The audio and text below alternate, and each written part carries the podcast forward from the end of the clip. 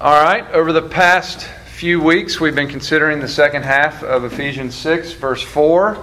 Uh, Christian parents' God given responsibility to raise our children in the, uh, the Greek words paideia and nouthesia of the Lord. The paideia of the Lord is a process of Christian formation via an all encompassing Christian enculturation. So it involves home life, church life, education, it involves the arts, it involves larger civilization and culture, and beyond. Uh, the nouthesia of the Lord points to the facts, the fact that parents are to be their children's teachers and mm-hmm. counselors and instructors uh, in this process of formation in the Lord. That doesn't mean that our children don't have other teachers and counselors, pastors, instructors, and so on, but it does mean that we're called to be on the front lines of teaching them about God and about themselves, about God's world, all of which flows out of God's Word. Now, because education is such a key ingredient to paideia, and because uh, our children's education is such a big part of their lives, we've spent a few weeks talking about education and our children. But there are other angles to consider. So today, we will consider this uh, larger aspect of, or another aspect of a larger Christian civilization and culture, and then some of its offshoots. Again, remember that paideia was a Greco Roman idea that serves as our backdrop to understand the paideia of the Lord. So, the paideia of Rome, which was that Roman process of enculturation where they sought to raise up these ideal Roman citizens of the next generation, it was dependent on a distinctly Roman civilization and culture. Um, so you could say that to truly live out this command of raising the next generation in a Christian paideia, we need likewise a distinctly Christian civilization and culture. Now, that doesn't necessarily mean like a Christian country or a Christian state or even Christian cities, but at least a distinctly Christian culture in the home, in the community, uh, a culture that is set against the cultures of this world, alternate cities in and around the cities uh, that we live in. I think about uh, Acts chapter 2. You can turn there if you like. We're going to take a look at that. And it's really the first look that we get uh, at the life together of the early Christian church.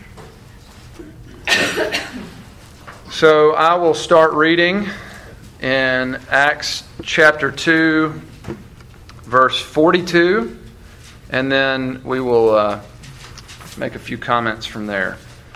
Follow as I read Acts 2, 42 to 47. This is the Word of God. You see that uh, 3,000 in verse 41, 3,000 people were saved. It says, And they devoted themselves to the apostles' teaching and the fellowship, to the breaking of bread and the prayers. This is the very beginning of the church. The Spirit has just come at Pentecost. Uh, and, you know, this outpouring of the Spirit. There's now a megachurch, 3,000 people. And they devoted themselves to the apostles' teaching, the fellowship, the breaking of the bread, and the prayers. And awe came upon every soul, and many wonders and signs were being done through the apostles. And all who believed were together and had all things in common.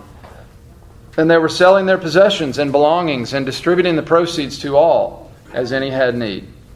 And day by day, attending the temple together and breaking bread in their homes, they received their food with glad and generous hearts praising God and having favor with all the people. And the Lord added to their number day by day those who were being saved. Amen. Uh, I'll mention a few things here. First, notice that the believers were devoted to the apostles' teaching and the fellowship. And the apostles' teaching is referring to the scriptures. Uh, they were devoted to God's word. We now have the apostles' teaching in the form of the New Testament. And the apostles were teaching from the Old Testament scriptures. So, you know, it's safe to say that uh, this is just referring to God's Word. And the fellowship isn't just referring to uh, maybe having a meal with Christian friends, though that is included, and we see that as a part uh, of what is there further down in the text. But this word, koinonia, is really an umbrella term for the whole thing. It would include their more formal fellowship, like corporate worship, and the more informal, like sharing meals in one another's homes and that sort of thing. So in verse 46, we see that they were doing both of these things all the time. Day by day, it says, attending the temple together and breaking bread in their homes. Not week by week, but day by day, worshiping together in the temple and sharing meals together in their homes. Now, uh, things were set up different then. They didn't have cars. They probably lived pretty close to the temple. Uh, walking distance, perhaps, you know, walking distance to one another's homes, although I guess you could argue the length of time it took them to walk, we could probably drive in the same amount of time and be less dirty when we get there. Um, I sometimes wonder if we wouldn't benefit from a more modernized version of this when I, when I think about uh, some of the things I may be interested in. Um, if I were a pastor of a church or something like that, maybe neighborhood congregations uh, sort of like the parish model of the Catholic Church is kind of the way they function, or at least maybe a parish model for small groups, kind of targeting specific neighborhoods, areas. Uh, there are churches in our city doing that more in the inner city, I think. I don't know why you couldn't do it in suburban areas, but you know, Christ Community, Rick Donlon, I mean, they kind of target Binghampton, Orange Mound. They have different, it's kind of a parish model. Uh, not only to cultivate a deeper fellowship with one another and sharing meals together more often. Uh, but we also see here that the Lord was adding to their number day by day those who are being saved. So this wasn't just an inward focused fellowship. It is pretty striking how inward the focus was when you consider um, what it. I mean, meeting together in the temple daily and meeting together in their homes daily. They were very committed to the Lord and to one another, and yet you know, we, it's not in the text, but we can ask the question how is it that they were reaching others? Um, we have to assume here, and we see this throughout the rest of the book of Acts, that, you know, evangelism, hospitality um, had to be a big part of their life together, of inviting the stranger in, inviting their neighbors in. It was not a uh, Christian community that sought community as an end in of itself, but it was a community on Christ's mission to reach the world around them. So, again, um, inviting their neighbors in to see the beauty and power of the Lord's redeemed, Holy Spirit filled people living life together, and also sharing Christ with them. I mean, again, how else are they going to hear if they don't tell them? And faith comes by hearing, hearing by the word of Christ. So we can assume that these people were um, committed to the Lord and one another, and also committed to reaching the world around them. So, uh, you know, it doesn't necessarily matter what I think about when if I were to do something off in the future. But how can we apply that now? Uh, I think for each one of us is something we talk about a lot in here, but I think it's very important that as individuals and as families, um, you know, not waiting for others to invite us in, but inviting others into fellowship, whether that's in your home, whether that's uh, a meal out after church, whatever it is. You know, I'm a big fan of uh, making goals for this, writing them on the calendar, only because I know that if I don't, it doesn't happen. We're busy. Um, you know, we kind of roll through another month and say, oh, yeah, weren't we going to do that? And so, you know, just what are our goals? Um, I would say if you're not in the habit of regularly having people over, set a goal for once a month and make a list of people that you like to have over, and you may not hit every month, and that's okay. Uh, try to work up to once a week. Try to have a day during the week where you know you're hosting and, and, inviting people in. You may not become best friends, but I think this is significant, and we see that this is a part of what the first church was doing. They were breaking bread in their homes together day by day. So, also for those of you who do have uh, another person or another couple or another group that you get together with regularly, uh, I would challenge you to be inviting others into that group.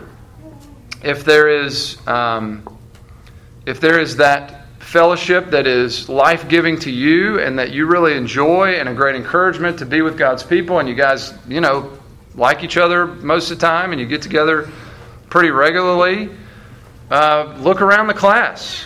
Who are some people that you expect probably don't have that same kind of opportunity and those same kind of relationships and invite them in.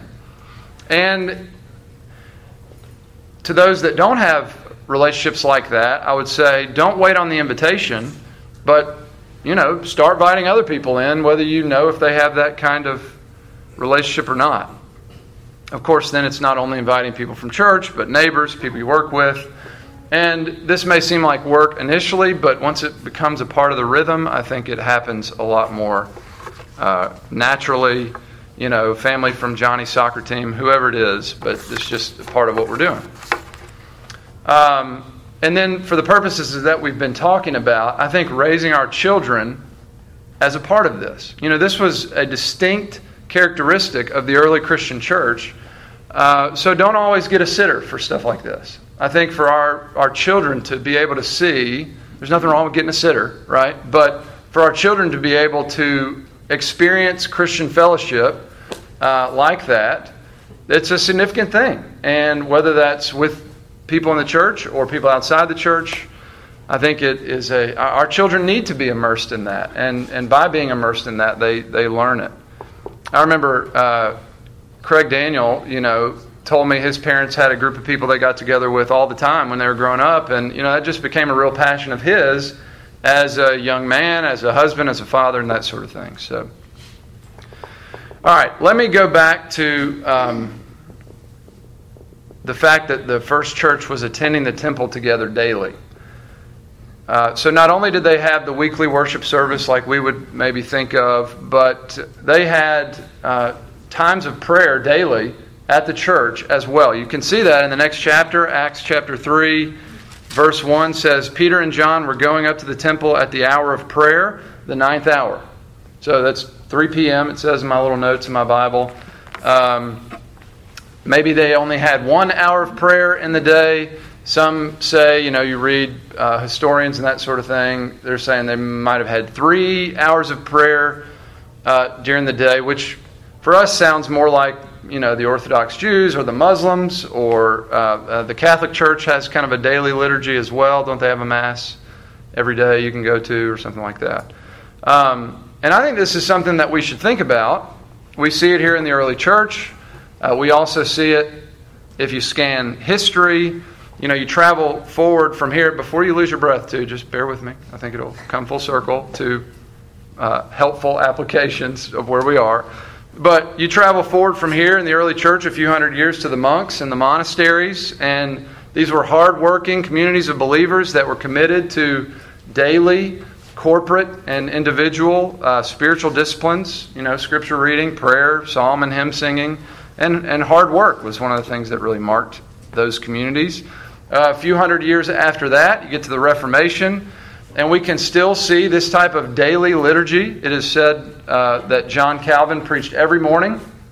He would be on 10 and then off for a few and then on 10 or something like that. So, one of the reasons he has so many sermons that you can still find is because he's preaching every day. Um, even today, Tiffany and I were recently watching a video from the uh, series called Dispatches from the Front. We would both highly recommended. It's about missionary teams working for gospel advance in hard to reach places. Uh, Dispatches from the Front. There's a book, there's also a DVD series. But uh, I believe this one was about a village in Uganda uh, with Dennis. Is that Uganda? Liberia, maybe. Okay. Liberia or Uganda, I can't remember. yeah. Uh, who can know? They, they were both mentioned in the same video. So, uh, but the point is, there's this scene where they're going at sunrise to meet together in the, you know, the church. Um, it's a lot less lavish than ours, but uh, they meet together every morning for scripture reading and prayer for a few minutes before they go to work. Uh, again, I think in a parish model, kind of a community neighborhood model, maybe that's more possible. Um, and even if not, again, back to Paideia, Christian formation, thinking of our children, even if not at the larger community level, recognizing that this uh, Christian culture is very important and seeing, being informed by Christian cultures from the Bible and from history, uh, even if it's not at the larger community level, this is part of our, our lives uh, in our homes that our children need to be immersed in. The daily spiritual disciplines, um, you know, teaching them how to do that individually as they grow up, but also corporately as a family, word and prayer and beyond. Uh, so, over the last many weeks, I've made a consistent mention of Deuteronomy 7, which is uh, Deuteronomy 6, verse 7, which is really the parallel passage to Ephesians 6 4. You know, Ephesians in the New, Deuteronomy in the Old. It's about the responsibility of believing parents to raise up the next generation in the formation of the Lord. But it goes into more detail about how to do that. It says that uh, to teach God's word diligently to your children, talking about it when you sit in your house, when you walk by the way, when you lie down, and when you rise. And so we can say that this means that we are to be talking about God's Word all the time. You know, it just needs to be something a part of our normal conversation. And that is true, but it also gives us uh, set times in order to get to all the time. And uh, you know, some are more organic when you sit around, when you when you walk around. Uh, some more firmly established when you wake up and and uh, when you lie down. So I think when as we move away from talking about the uh, specifically about the instruction and formation of our children in the Lord, this is a, vo- a verse that we all need to face and conform to. I mean, all of us who have uh, who are Christians, who have children, we really do want them to know the Lord, right? And we know that we're utterly uh, dependent on God's grace for that to happen. We know and rest in, we talked about this a lot a few weeks back, but that God has made some astounding promises in regard to salvation in Christ, not only for us, but also for our children. And uh, yet we must also embrace the fact that God has given some serious responsibilities in order to bring them to Christ and to grow them up, uh, to, to extend His grace to them. So, uh, might our homes be marked in obedience to Deuteronomy 6 7, understanding that God's commands are not burdensome, they are life giving. They lead us on the path of life and flourishing uh, for us and for our children. I think that it's hard, especially in many of our lives, as busy as they are, it's hard to establish new habits. Um, but all things are possible with God, and if God has given you children, very few things are more important for us than those daily responsibilities of raising them to know Him. Um, so, what is that? What can that look like? I'm certainly not the uh, um, benchmark here. I think floundering and uh, stumbling, just like many of you. But you know, God strikes straight blows with crooked sticks, and uh, it's better to do something, even if not well, I think, than to do nothing. Um, this is something that, and just to give you an idea of age, as your kids are older, it looks different. There's more maturity, more uh, attention span, and uh, but you know, for us, Levi's four. He gets up before anybody, before the other kids, and uh, that's at a time when I'm been reading the word and you know praying. And uh, he comes down and he just sits next to me and puts his thumb in his mouth. And we've kind of established this pattern of daddy come sit to daddy and i'm going to tell you what i've been reading what it's done for me which is a great bible study discipline even if you don't have anyone to tell it to is try to draw main themes or main points from the chapter or chapters that you just read and then try to explain it to a kid you know uh, which leaves me wrestling through it to try to really, you know, at 7:15, I know 7:30 is coming, and I'm like, I got to come up with something, you know. So paying attention, really coming up with a a point or two uh, that was being talked about, and I'm telling you, this is two minutes, you know, of comment and prayer. Um, that's not that in depth, but I think it's an effort to try and do what um, we're being called to here. And then, you know, we've talked about in the evenings and that sort of thing. Um, I'm a big fan of someone. I asked Marty Machowski. You guys remember he came and spoke here. He has that Gospel Story Bible, and he was talking a lot about family devotion. And I was like, dude, I'll be honest. I mean, that scares me and kind of creeps me out. And so I don't really know what does that look like? And uh, he said, Look, how old are your kids? I said, They're pretty young. He said, Regardless, read a story, say a prayer, sing a song. I was like, Sing a song? And uh, said, Just do it. They're young. Who cares? You know? And uh, so, all in all, that's like five to seven minutes. But I think one of the things too that it does is that not only are we disseminating information, but it, they're they're being immersed in a culture of worship, you know, of dependence and prayer and and uh, singing.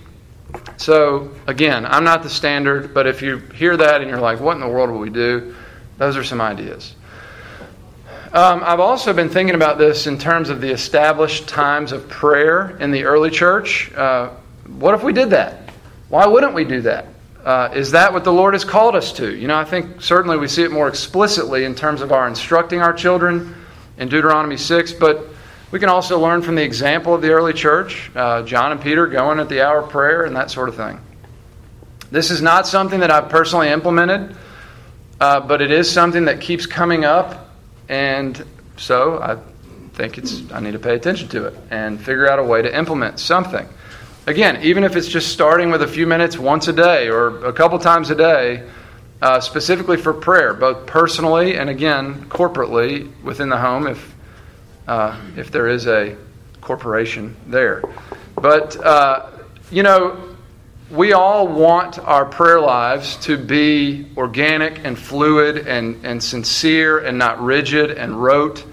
Um, and yet, I think the way we get there is the vine needs a structure, a trellis to grow on, right? So, as we have these disciplines, um, we find ourselves more fluid in communication with God, and that goes both ways in His Word and prayer and, and that sort of thing. So, uh, there's an idea there. But not only that, maybe uh, also that our children would be immersed in that, that there would be a time of prayer um, where we are they are learning in these daily and weekly rhythms to sit at the feet of Christ, which is ultimately what we want them to know. All right, back to the passage in Acts 2. Uh, I also want to make mention of the radical generosity of the first church. It says that all were together and had all things in common. Uh, but this wasn't like living on a commune and there's no private property. They still had private property and we know that because in verse 45 it says, They were selling their possessions and belongings and distributing the proceeds to all as any had need. So they still had personal possessions and they still had personal belongings. They were just radical in their generosity. Uh, they truly lived like what's mine is not really mine, it's God's. And, you know, what's mine is yours. Can, can you read that as they're collectively choosing to sell their common possessions also? Sure. Yeah, I mean, um, you could apply that to what the church group had acquired. Uh, I don't know what they had acquired at that point. Is that what you mean? I'm saying, you know, they held everything in common, and as a group decided to sell things, all those things in common. Just saying that could be one, Yeah. group, rather than saying they maybe they didn't have that much in terms of personal possessions. Right. Um, yeah, they were selling their possessions. So you're saying that could mean they being the Yeah. church. Maybe so. You could take it either way. Yeah. Um, good point. I think the you know it, the principle stays, and so might that challenge the way that we view and uh, steward our personal possessions? And again, for our purposes over the last few weeks, might that inform the way that we raise our children that they would be immersed in a culture of radical generosity? Um, I was talking to a family this week that God led very clearly to um, empty their checking account for a very serious need that arose. And uh, they included their children in the process.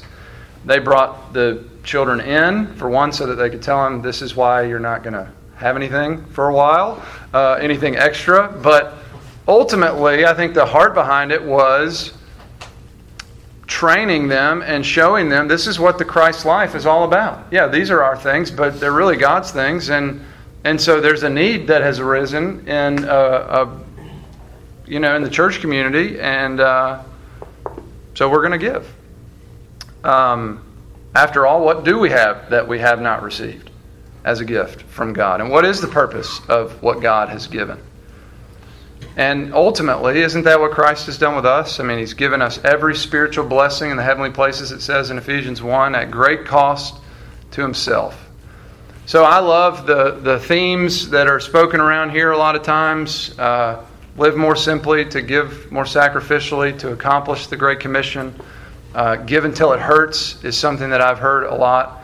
And I think um, that I'm very encouraged by many of much of what I see in, in this group uh, in that regard. And yet I would say I think we're only getting started. And I think we've only scratched the surface. And uh, I really believe that um, you know, God intends for us to grow up uh, into what we see here in Acts 2. All right, when we think about all this, um, there are some believers today that think that we should return to some of these older models of Christian community uh, to better be able to be and do what God has called us to be and do, uh, to better be able to reach the world around us for Christ. One such example I was reading about this week is from a man named Rod Dreher, uh, D R E H E R.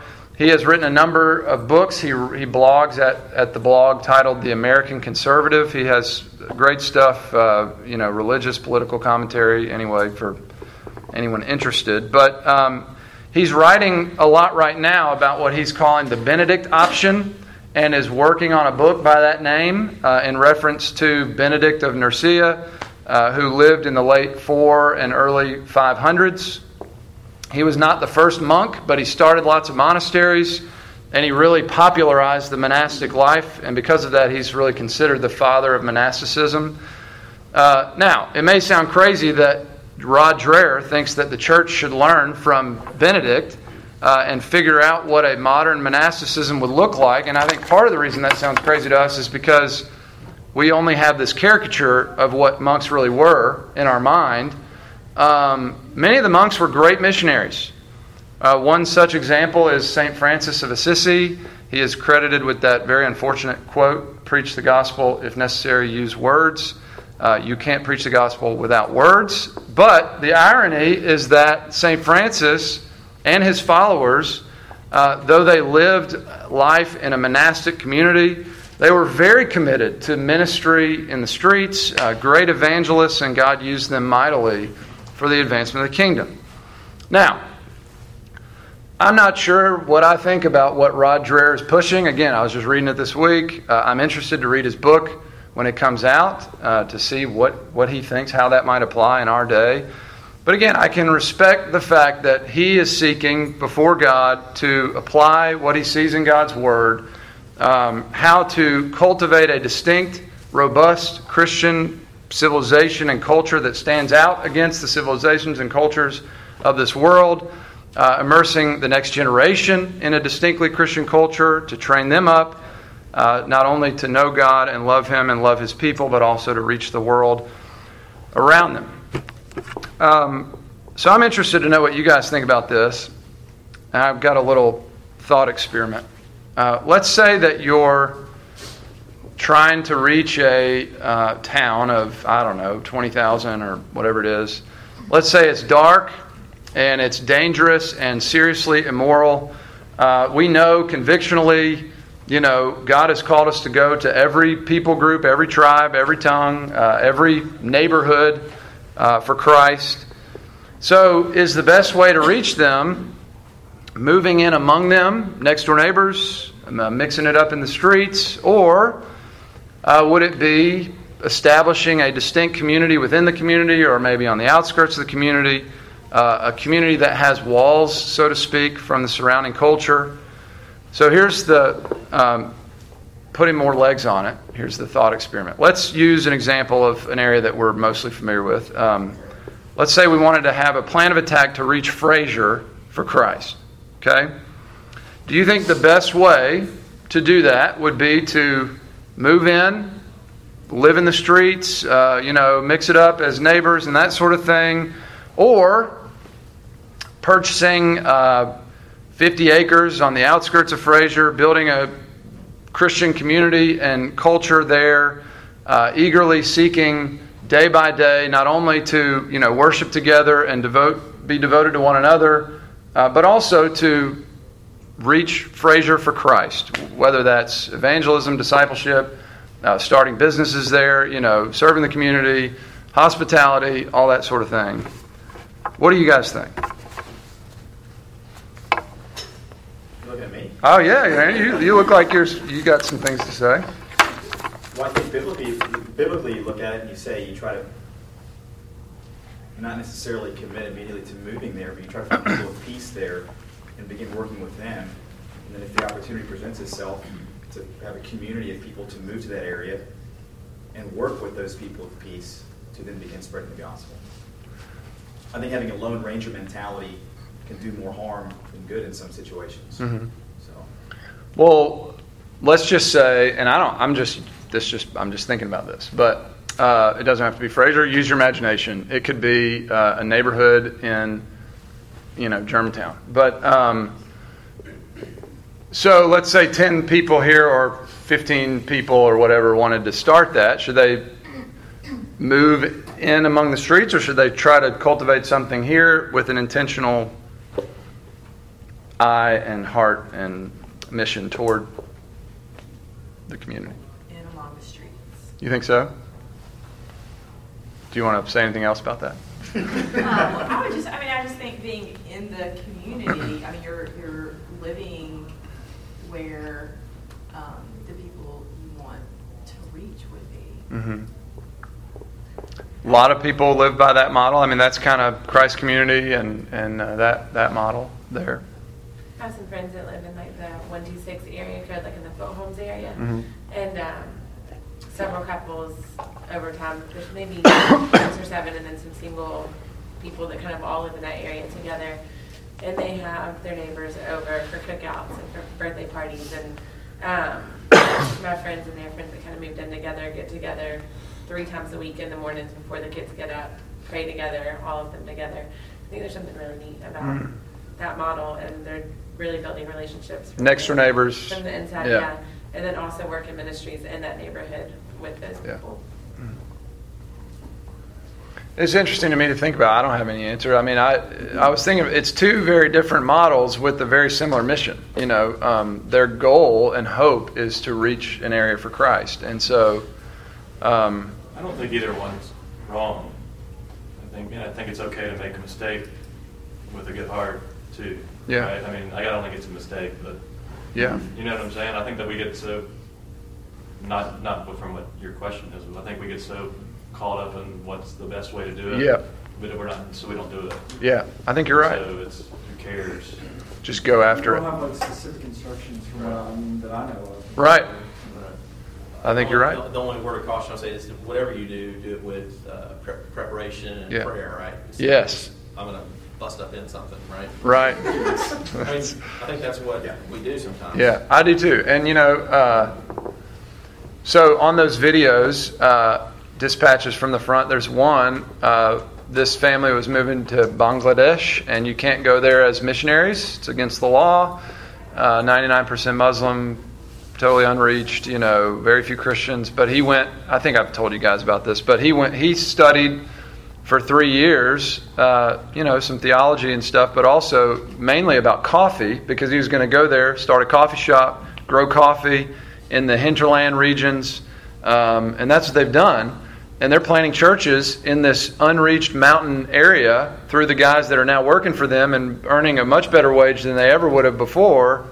It's pretty awesome. But to your point, much prayer, years of preparation, uh, an established vision, and then, you know, turning it all over to God and your will be done. Kingdom come.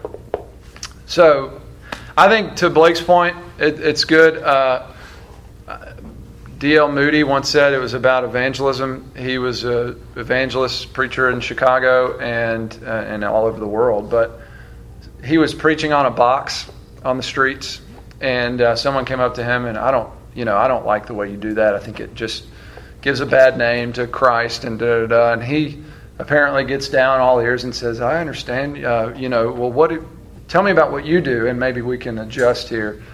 And the guy didn't, you know, he didn't do anything. And he said, "Well, I'll take, uh, my method, you know, over yours. Uh, but I think that's a to your to illustrate your point. I think a lot of times um, we have neighbors, and uh, regardless of kind of the plan of attack, it's an eager seeking to engage those around us. Uh, to the point of our text, eagerly seeking to engage with the Lord and with one another, uh, perhaps much more so than we're accustomed to, even culturally as a church, but then also uh, a community on the mission, you know, eagerly seeking those around us for Christ. Anybody else have any thoughts or questions about some of the things we've talked about? Hey, Chris, I was just going to say, I know you're talking about doing a daily devotional. And it's something like I completely flop at. On, you know, you get excited about it for like a week. And Oh, yeah. Week two, killer. Just doesn't work. So I guess one thing, I think um, some of the guys we've talked about this on Tuesdays, our Tuesday night thing, that's been very helpful, has been a, uh, um, an email that comes from, uh, I think it's uh, Piper, it's in Desiring God series, and he does like a short, maybe like five paragraph write up on a verse. Yeah. And so if you sit at a desk, you know, get in your office and it's there by six or six thirty, so you can kind of, if you can't get to it first thing, maybe you can read it during lunch. I just think it's a lot better way for me to like, Sure. maybe have, have an opportunity to read. Is that called Solid Joys? Is that what that I is? one, It's Desiring God or Solid Joys, I can't remember. Okay.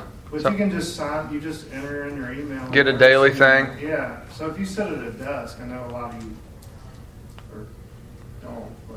Well, I get a lot of- desk, It might be a. A lot of people will forward me the, hey man, read this. This was good. And everyone I ever read is good. So, you It's know. funny how some of them too, like certain ones, they just absolutely punch you in the face. Yeah. It's, it's amazing. Well, good. Sometimes they match up. That's good. That's a good idea.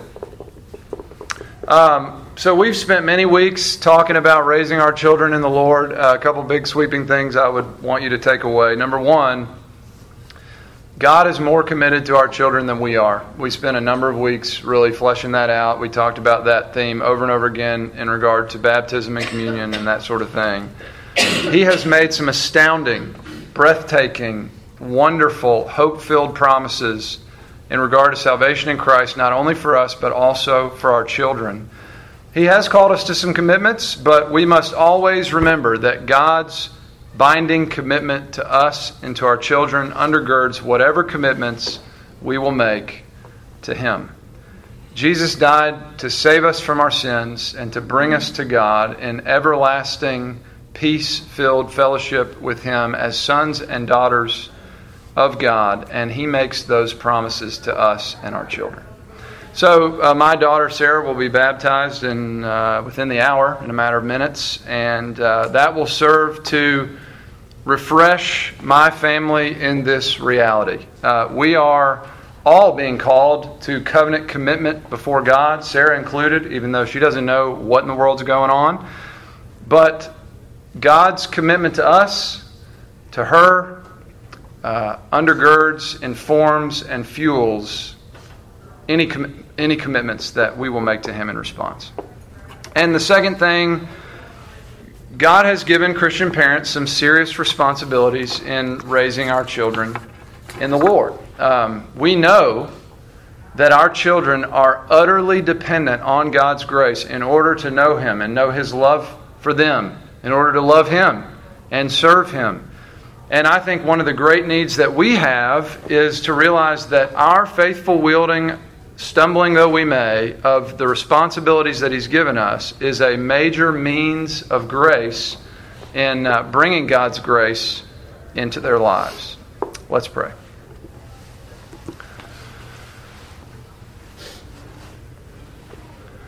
Our Father in heaven, we thank you for this day. Lord, we thank you for your grace. It is uh, world transforming. Lord, you have brought us from death to life, and uh, we were hardened to you, rebellious, uh, running away from you, even at the as as babies and uh, toddlers and young people. even when we didn't know what we were doing, we were being hard hearted and obstinate toward you. But God, you have uh, rescued us from our sin and its devastating effects by your grace. Thank you, Lord Jesus, for your life for ours. Thank you for the forgiveness of sins. Thank you for sending the Holy Spirit to empower us to understand your love and grace and mercy toward us and also to empower us to live a new life in, in the Spirit, not in the flesh. Lord, uh, as we consider the rearing of our children, I pray that we would know both of those things. Uh, that any commitments that we will make are undergirded uh, by your binding commitment to us and to our children. I pray that we would rest in that. I pray we would rejoice in that. I pray we would return to it again and again and again. We will inevitably fail every day to be uh, as you have called us to be. Might we rest and rejoice in Christ in, in this great salvation that you've given us. And Lord, might that fuel us to very soberly and seriously consider the responsibilities that you've given us um, to raise our children in the paideia and nouthesia of the Lord, uh, that we would uh, steward that call well, and uh, Lord, by your grace, that we would be uh, good means of grace for our children to know you. Uh, that is the end which we desire, is that they would know you, the one true God, and Jesus Christ, whom you have sent. And again, we ask for your grace that that might happen. In Christ's name we pray. Amen.